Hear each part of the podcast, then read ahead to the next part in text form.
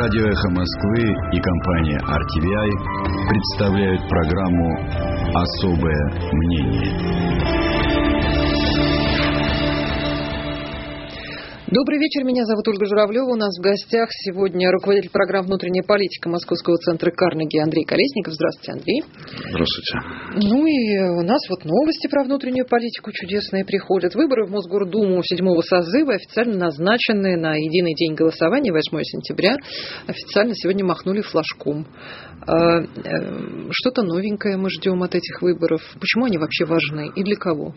Я думаю, что в условиях э, авторитарного управления в Москве, и не только в Москве, а в условиях, когда власть в Москве олицетворяет один человек и его администрация, и она, в общем, справляется. В условиях, когда выборы мэра были всего лишь маркетинговой кампанией мэра, в общем, выборы Мосгордумы, состоящие из небольшого числа единороссов, коммунистов и прочих верных товарищей, в общем, как-то смотрится достаточно бледно, и эм, объяснить людям смысл этих выборов очень сложно. Что, собственно, решает э, эта самая городская дума. Самое важное решение, самое резонансное, это, это Собянин. Если спросить среднего москвича, идущего по улице, а вы знаете, что в Москве есть городская дума, он призадумается. И, в общем, может быть, не сразу найдет ответ или скажет, что Собянин ее возглавляет. Да, есть такая дума, и вот руководит ее Собянин, например. Несуществующая демократия, несуществующий орган, тихий, забытый, но, безусловно, о нем знают исключительно потому, что возник скандал с этим самым несчастным 43-м округом, скандал с Федором Мессер, Соболь, Митрохиным. И только поэтому они вспоминают. И уж тем более непонятно зачем. Ну, то есть для чего э, Соболь, этот округ, э, понятно. То есть иметь отмороженного оппозиционера в городской думе, это забавно, прикольно, и, в общем, э, новости оттуда могут посыпаться. Зачем не очень, не, не очень понятно, что это и добавляет. Возможно, что-то ей грозятся убавить, если она туда на эти выборы не пойдет и не победит в честной борьбе Соболь. Ну, мне кажется, вот это так приблизительно выглядит.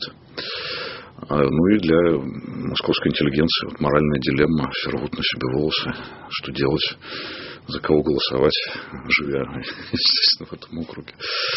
Ну, в общем, да.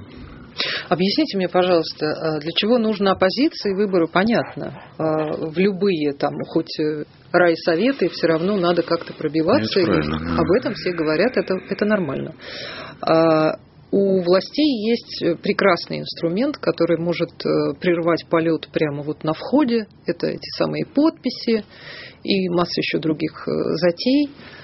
Зачем в власти в эту игру играют? Выдвигают каких-то там своих особо проходных. Можно было директора местной поликлиники выдвинуть с тем же совершенно результатом. Зачем? Вы понимаете? Есть некоторые заметные фигуры, которых можно повязать еще больше э, своими вот этими э, веревочками. С, Нютой просто идет, в общем, нечестная игра со стороны власти, когда, в общем, человек не остается выбора, на самом деле, идти или не идти. Если продолжать свою деятельность, то идти. Просто они все глубже и глубже засасывают внутрь э, самих себя. В данном случае городская дума лишь инструмент этого засасывания. Да. Не это, так что-нибудь еще придумали. Какие там у них еще органы есть, там общественная палата, я уж не знаю, она входит в общественную палату, в Народный фронт входит. Угу. Могли бы общественную палату затянуть, но э, здесь просто еще заодно и используется политическая технология выставить против оппозиционного кандидата, кандидата для э, городских э, интеллигентов, э, не менее яркую для городских интеллигентов фигуру. В общем, технология понятна.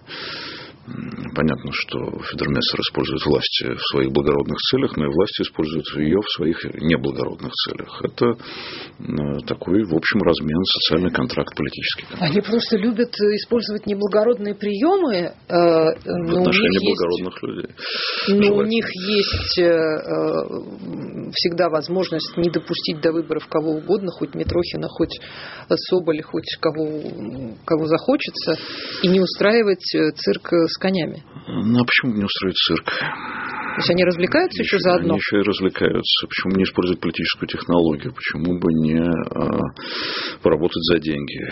Все-таки это политическая компания. В политической компании есть политтехнологи. Они получают э, зарплату. Кто-то кто же это придумал. Кто-то где-то сидел в какой-то комнате и придумал вот такую комбинацию.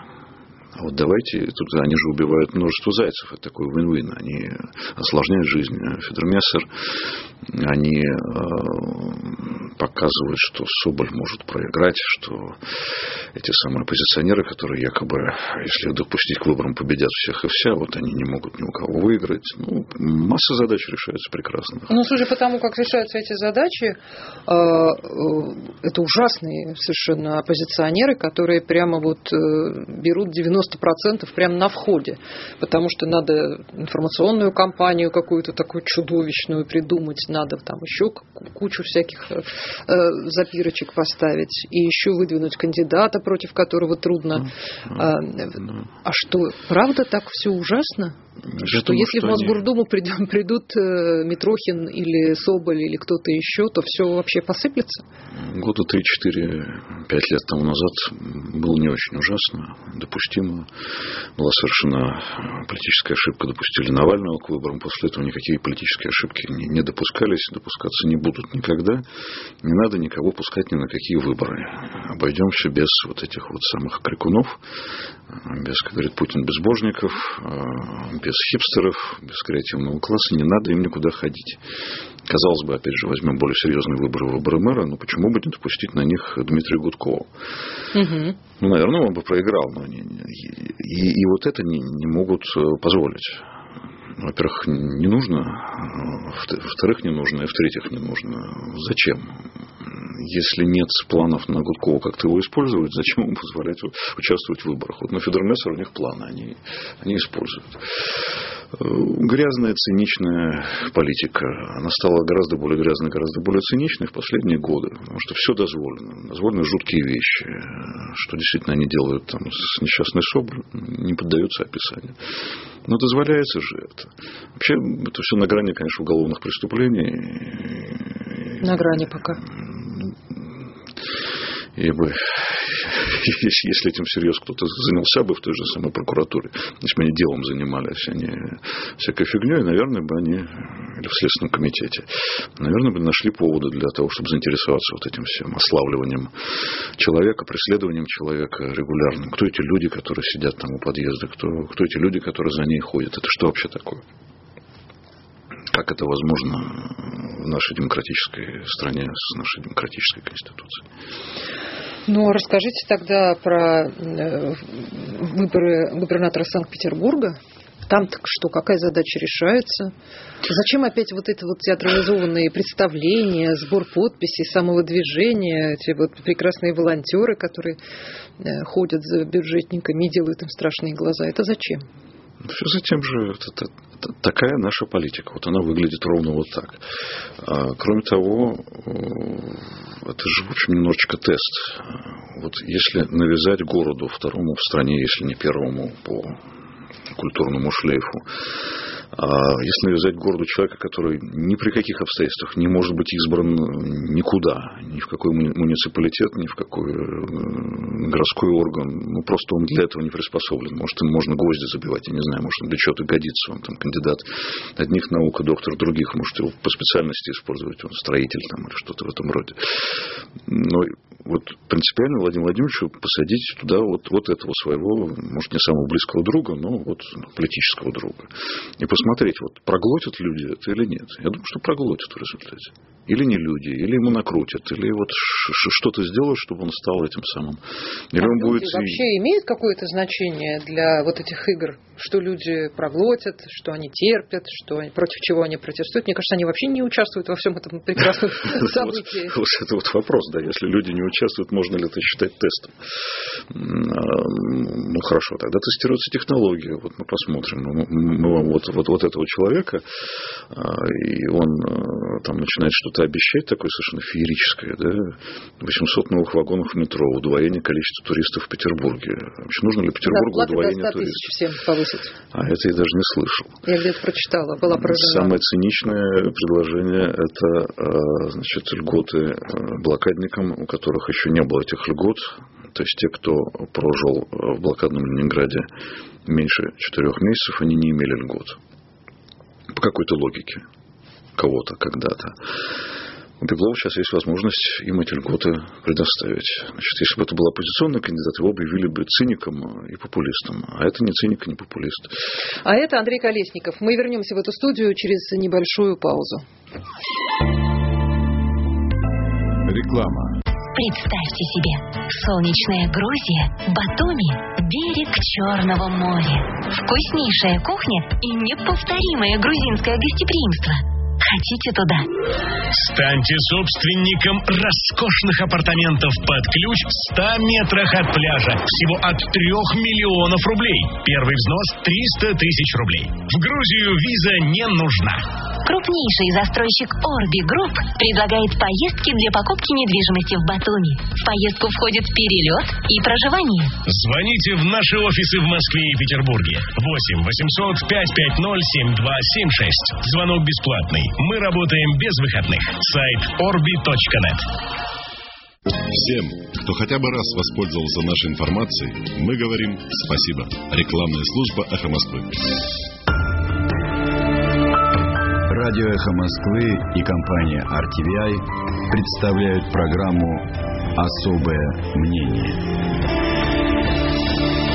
И снова с вами Ольга Журавлева и наш сегодняшний гость, руководитель программы «Внутренняя политика» Московского центра Карнеги Андрей Колесников. Э, мы, наверное, должны уже как-то выйти из этого прекрасного, э, из местных выборов, да, и Но э, если они можно... Не очень местные, это федеральная вот, политика. вот, да, Какие нам не местные? Это... на Ютьюбе пишут, что обсуждают каких-то своих там местных... Это федеральные выборы. Ну, а почему, почему это выборы федеральные? Ну, Почему? потому что Беглов это высший чиновник федерального масштаба, и на нем настаивает Путин. Это, это московская штучка, которую нужно посадить вот в Петербург. Хотя в Петербурге он вроде как как, каким-то образом с этим городом связан.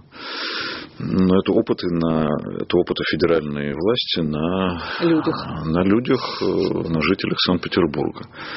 Ну, кстати, этот опыт же переносится и на любой другой ну, конечно. регион. Все губернаторы вдруг э, прилетают в голубом вертолете и оказываются там или где-то еще. Да, здесь просто есть очень нехороший момент. Это вот то, то, что мы упомянули, это спекуляция на блокаде, на блокадниках. Ну, ну нехорошо так делать. Потому что, для, конечно, питерцев блокада это святое, как, в общем, и для всей страны. Нельзя возражать против льгот блокадникам, да, это аморально. Ну, так вот, против этого лома нет приема, этот лом используют, чтобы протащить вот этого вот человека, который, я думаю, что обещал уже на астрономическую сумму, да, еще вот заморозить тарифы ЖКХ. Угу. Чуть-то ему можно, а другим нельзя. Другим, наверное, ну, как-то это экономически не бывает. А ему можно. Ну и посмотрим, как он потом пять лет будет жить. Управлять городом все-таки нужно. Если у них снег выпадет опять. Да ладно. А сосульки если... Ну, так и сейчас да. там жара и международный экономический форум. Сейчас нормально, сейчас как раз самое время строить репутацию человеку. Ой, кстати, а история с Международным экономическим форумом и тем, что там хотят видеть Калви, которого сами же, простите, и отправили под домашний арест. Это э, на что похоже? Это что похоже? есть какая-то борьба башен? Ну, у нас какие башни? У нас э, борьба куполов в лучшем случае, судя по тому, сколько строится церквей. Башни уже, по-моему, никакого значения не имеют. Нет никаких башен, никакого Кремля. Это все, все фикция, имитация. Ну, наша демократическая страна.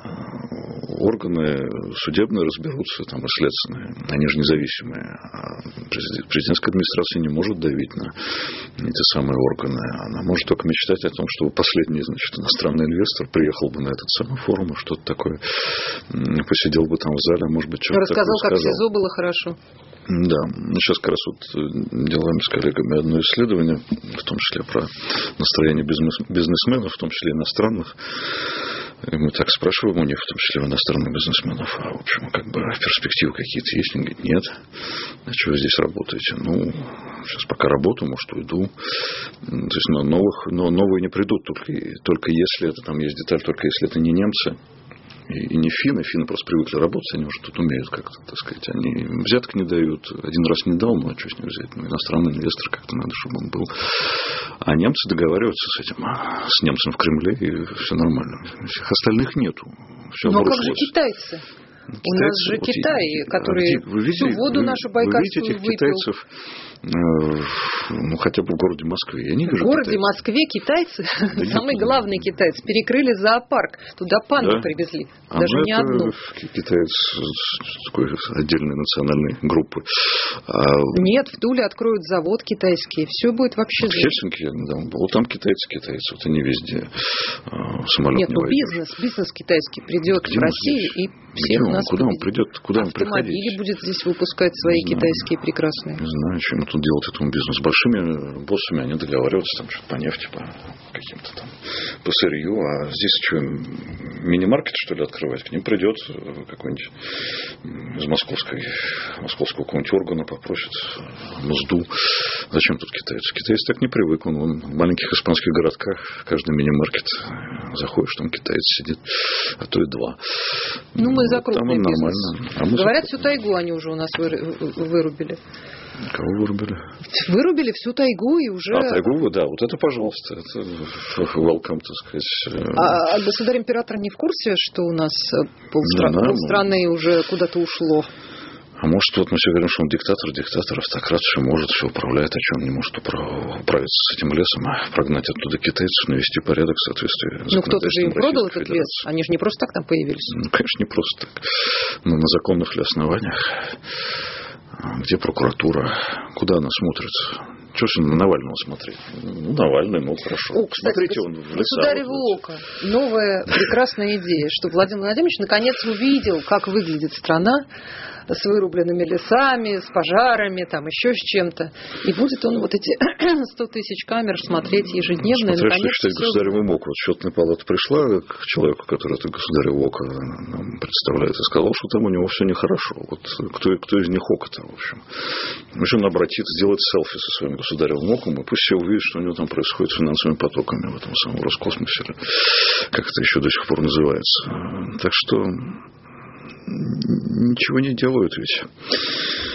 Калви, да, в общем, витринный последний иностранный инвестор, которого можно было бы показать. Он, конечно, последняя надежда. Э, ну, как так могло произойти? Как, как это вообще могло случиться? Получается, что действительно правая рука не знает, что делает левая нога, а глаза смотрят в одну сторону, уши слушают в другую, и вот в результате что мы имеем? Вертикали нет. Кто-то кто кому-то заказал кто этого несчастного Калви. Да. А обратная команда, вероятно, не прошла. Не поняли всего значения э, всемирного этого замечательного американского инвестора. Ну, если он последний из больших, ну, надо как-то, в общем, понимать эти вещи. Ну, не знали. Ошиблись, теперь уже поздно. Ну, вообще, этот стендап-комик, значит, наш пресс-атташе президента, ну, который в общем, выкручивается как может каждый раз. Мы ждем Калви, хотели бы его увидеть, но в то же самое время мы не можем на это повлиять. Ну, окей, у вас... А следователь, который ведет дело, говорит, что его ни о чем не просили.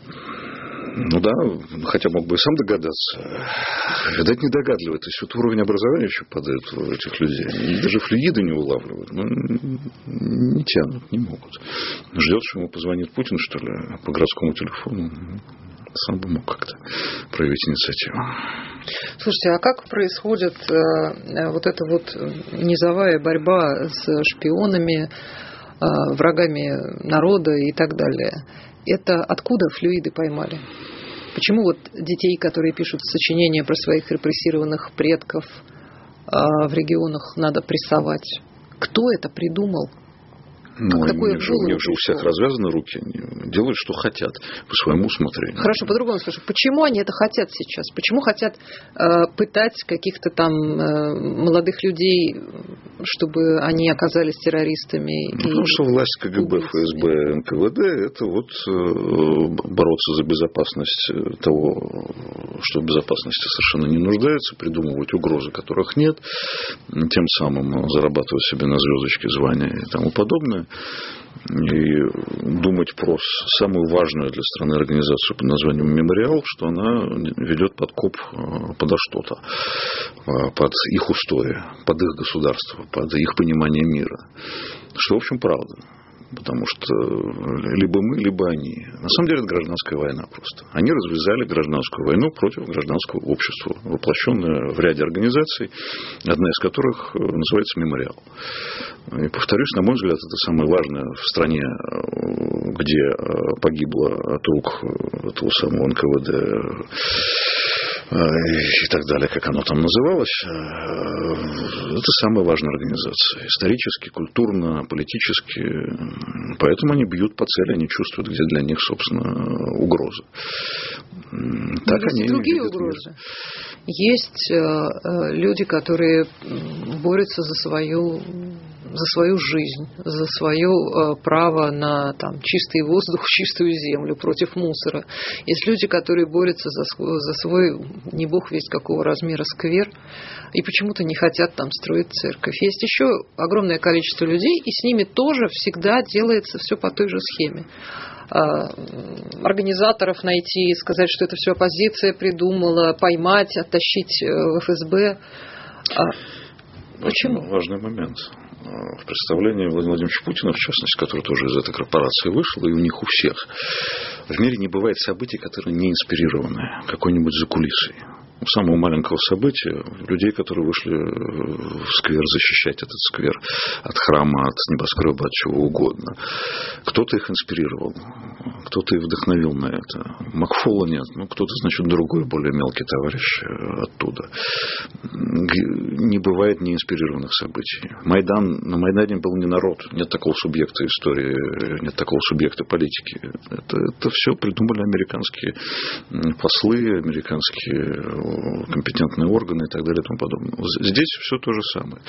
Путин же очень неохотно отвечал на вопрос о том, что делать вот с этой ситуацией в Екатеринбурге, когда была встреча с этими так называемыми журналистами региональными. Он сказал, вопрос, он ответил вопросом на вопрос. Они что, безбожники, спросил он. А дальше как бы неохотно, ну да, надо, наверное, спросить жителей города, как они там чего думают про это. Там все-таки что-то сдвинулось с мертвой точки, хотя я бы так это оптимизма особого не испытывал бы. А вот в Архангельской области э, ничего не сдвинулось. Там только ситуация ожесточилась и ужесточилась. И опять же, где наши компетентные органы? ЧОП это что у нас государственная организация? Это власть, опять же, монополию на насилие кому-то передала. Есть ЧОП и есть ЧВК. Ну вот они, они же лупят людей. Может быть, мы как-то, так сказать, в соответствии с уголовным кодексом на это все посмотрим, что они там вытворяют.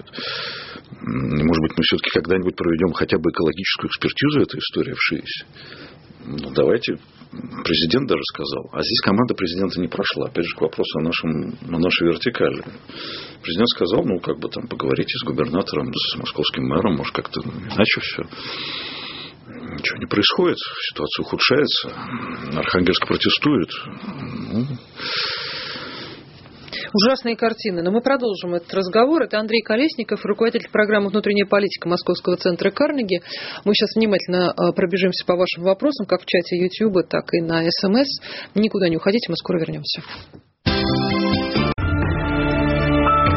Радио «Эхо Москвы» и компания RTVI представляют программу Особое мнение.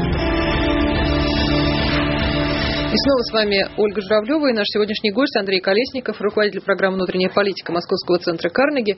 А, э, есть еще одна тема, которая уже э, обросла всякими мемами и прочими радостями. Это занимательная социология. Доверие, недоверие, электоральный рейтинг почему-то вдруг обнаружился у человека, которого, как мы предполагаем, не так давно выбрали и вроде пока хватит. Но это мы так предполагаем. А, и вот это вот э, приключение этих цифр, э, разные вопросы, разные результаты, совсем разные результаты. Что происходит вообще? С цифрами происходит тяжелая история. Наши приключения у них не только в области социологии, но и в области э, государственной статистики все ругают статистиков, меняют статистиков. Э, научно-методический совет работает, пытается вырабатывать какие-то рекомендации. Все было сделано для того, чтобы реально располагаемые доходы наконец начали расти. Они по новой методике не выросли, а упали. Потому что в экономике есть процессы, которые даже, может быть, несовершенные исследования способны оценить адекватно. Вот я бы так аккуратно сказал. То есть, угу. То есть даже если посчитать делают, очень хорошо, да. все равно получается, что Статистики падают. делают, что, что возможно по международным, между прочим, методикам, утвержденным где-то там, и за границей точно так же меряют. Так вот, кто инспирирует. Все понятно. А, ну да, логично. Социология, ну, вот этот скандал вокруг э, опросов ЦИОМа, ну, они просто иначе спросили. Э, здесь э, я бы не перевозбуждался от этого. Вопрос назовите политиков, которым вы доверяете. Возьмите их из головы. Ровно такой же вопрос задает Левада-центр, только Левада-центр добавляет, назовите политиков, которым вы доверяете, 5-6 штук. Естественно, в голове у среднестатистического россиянина список на выборах вот этот вот, который уже много-много лет. Путин, Зюганов, Зюганов Жириновский, есть еще премьер-министр Медведев, еще пара министров. Матвиенко. Матвиенко где-то где есть, где-то есть, наверное, Володин, где-то есть э, вот эти два министра, которые, которые защищают нас на разных фронтах, а именно министр обороны и министр иностранных дел, самые популярные. И все они ходят за Владимиром Владимировичем. Владимир Владимирович упал, они упали вместе с, с правительством, думаю, совсем. Владимир Владимирович поднялся, они вместе с ним все поднялись, как это было в 2014 году. Э, вот. Ну, собственно, задали вопрос, получили ответ. Там падение, ну, хорошо, допустим, это дно, ну, в общем, 31%, 30% нормально. Шевцом же, хоть бы кто залез на сайт Шевцом, посмотрел бы в динамике, ну, прежде чем рассуждать. Не такое уж сильное падение. В общем, они там чуть ли не еженедельно это меряют. Там гуляют эти там, десятые доли процентов в границах статистической погрешности. А ну, почему окей. в Кремле-то вдруг э, задались этим вопросом? Ну, Кремль тоже не очень понимает, разбирается в социологии. Ну, возмутился пресс-атташе, упомянутый уже этим делом. Как такое может быть, если электоральный рейтинг вырос? Во-первых, ВЦИОМ не дает э, электорального рейтинга Владимира Владимировича Путина. Нет такой у него, во всяком случае, в открытых данных. Он это не публикует на сайте. Очевидно, они ФОМ смотрели. Ну, mm-hmm. не Левада же центр, они там, цитируют. Может, у ФОМа что-то выросло, ну, мало ли. Но, естественно, хочется жить Валерию Федорову и его команде. Они тут же переформулировали вопрос, задали его что-то очень быстро, правда, так это, очевидно, сеть у них очень хорошо настроена, задали вопрос, доверяете ли вы Путину. Естественно, получили без дополнительного напоминания, без воспоминания о том, кто у нас политик, получили ответ 70 там, чем-то процентов. Левада-центр такой вопрос не задает. А, допустим, у ВСОМа а, назовите вот этих самых политиков, которым вы доверяете 30%, у Левада, по-моему, 40%. Ну, немножко больше. Может быть, из-за того, что 5-6 дает такой эффект. Формулировки работают в ЦИОМ задает вопрос, а, одобряете ли вы деятельность президента Российской Федерации. Левада задает вопрос, одобряете ли вы деятельность президента Российской Федерации. Данные совпадают и у оппозиционного, как бы, uh-huh. в кавычках, центра, и у прокремлевского. Что говорит о том, что выборка примерно одна, и, в общем, э, не сильно этот самый ВЦИОМ, который мы ругаем, может быть, за что-то заслуженно, не сильно искажает эти данные. У ВЦИОМа там что-то такое 65, у Левада 66. У нас Путин живет в коридорчике 64-66 уже с октября прошлого года, когда у него все упало включая знаменитый рейтинг одобрения деятельности, который был 86, 82, 83, 81. Угу. Вот он э, рухнул летом 2018 года. Путин перестал быть богом, стал полубогом, ответственным за некоторые непопулярные решения. И вот на, на ту долю, в которой он стал живой плотью, а не, не, не богом, вот на эту долю у него упал рейтинг, рейтинг одобрения деятельности.